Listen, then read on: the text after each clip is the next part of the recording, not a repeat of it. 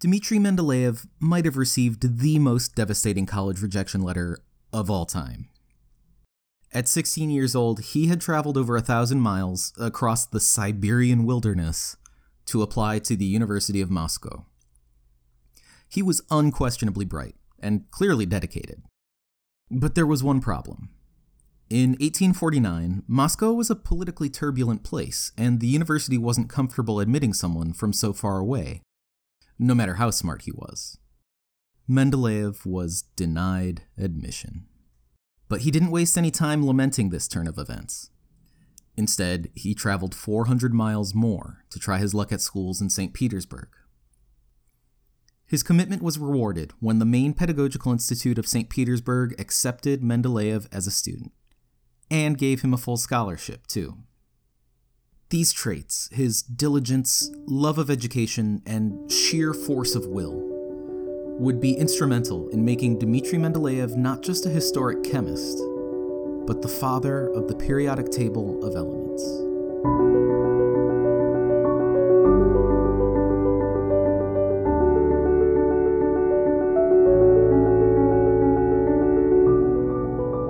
You're listening to the Episodic Table of Elements, and I'm T.R. Appleton. Each week, we'll take a look at the fascinating stories behind one element on the periodic table. But before we start, let's take a look at the table itself and how it came to be. Along with a world map, the periodic table of the elements has adorned the walls of just about every classroom in the past hundred years. And those two make a pretty good pair. While a map can show every where in the world, the periodic table shows everything. That's not an exaggeration. Everything you've ever seen, from the tip of your nose to the most distant star in the sky, is made up of some combination of these 118 elements on the periodic table. Nothing more and nothing less. Everything in our lives is built from this modest collection of ingredients. The periodic table is our best attempt at cataloging these ingredients. Atoms are placed in rows left to right, one after the other. These rows are the periods that give the table its name. For example, hydrogen and helium make up the first period, lithium through neon make the second period, and so on. The columns, also called groups, are the clever part. Elements in any given group behave in really similar ways. For instance, the elements in the rightmost group, from helium down, are all gases without color, odor, or taste, and they barely interact with anything. Arranging the elements by similarity might seem obvious now, but in the earliest days of chemistry, it was anything but. And arranging the elements in this particular way was exactly what solidified Mendeleev's name in the history books. Now, it's worth mentioning that Mendeleev was neither the only person nor the first person to notice that there seemed to be some sort of underlying pattern to the elements. At least half a dozen other scientists had hit upon the idea before Mendeleev, but being met with skepticism or ineptitude or even outrage, they became victims of bureaucracy, unrecognized for their contributions until several years later, if at all. The crazy thing is, this isn't even that uncommon throughout history. The jet engine and the microchip and the television were all unknowingly invented by at least two separate people independently, often within weeks of each other.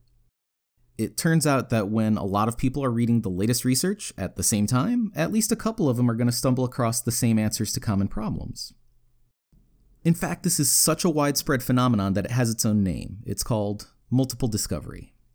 And this tends to create a much less dramatic, but more accurate picture than the one painted by more popular great heroes of history narratives. Our love of portraying progress as something accomplished by reckless loners on the brink of madness is simply not true. And in light of that, it would be irresponsible not to mention some of the other minds who were really only slightly less fortunate. Minds like John Newlands, whose presentation of the elements as following a law of octaves was a bit too poetic for the Chemical Society of London. They refused to publish his work.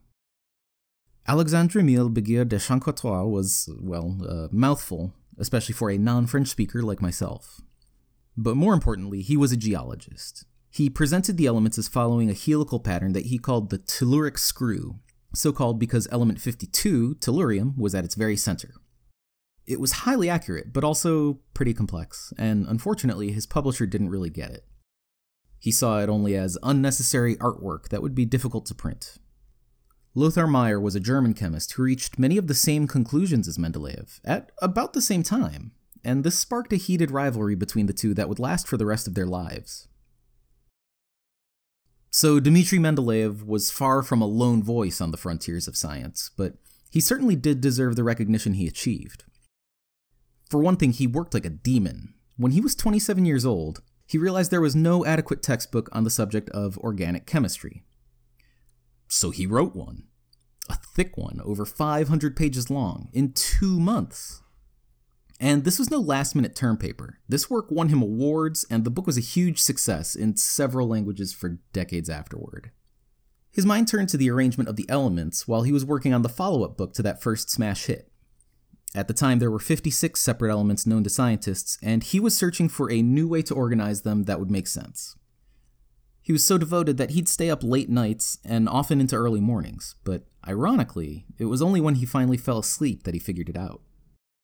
Later, he would write, I saw in a dream a table where all the elements fell into place as required. Awakening, I immediately wrote it down on a piece of paper. And to be fair, his arrangement of elements was more comprehensive and more accurate than any that had come before it. He did two things differently from his predecessors. First, rather than ordering the elements strictly by their weight, he primarily grouped them by their behavior, rearranging the elements to fit his theory, without much justification. This was highly controversial at the time, but it turned out to be the right call. Secondly, he used this arrangement to predict the existence of several elements that had yet to be discovered, like gallium and germanium and scandium, as they would later be named. And when those elements were discovered, Mendeleev wouldn't hesitate to get in a fight with their discoverers, either over academic disagreements or to try to edge in on the credit. When Paul Emile Lecoq de Boisbaudran published his findings on gallium, they were in disagreement with Mendeleev's hypotheses about how the element should behave. Now, a good scientist might revise his own work in light of this new information, or at least consider the possibility that maybe he's wrong. But not Mendeleev. No, he started a public feud.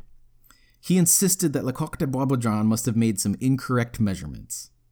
This seems like a fool's wager, but to everyone's astonishment, everyone except Mendeleev anyway, Lecoq de Boisbaudran soon retracted his earlier findings and updated them to more accurate values which matched up exactly with Mendeleev's predictions. After more than a century of use, it can seem like the periodic table displays some deep, universal truth. Sort of like E equals mc squared. These are the elements, the table says. And this is how they relate to each other. The truth, however, is a little more nuanced than that. It usually is.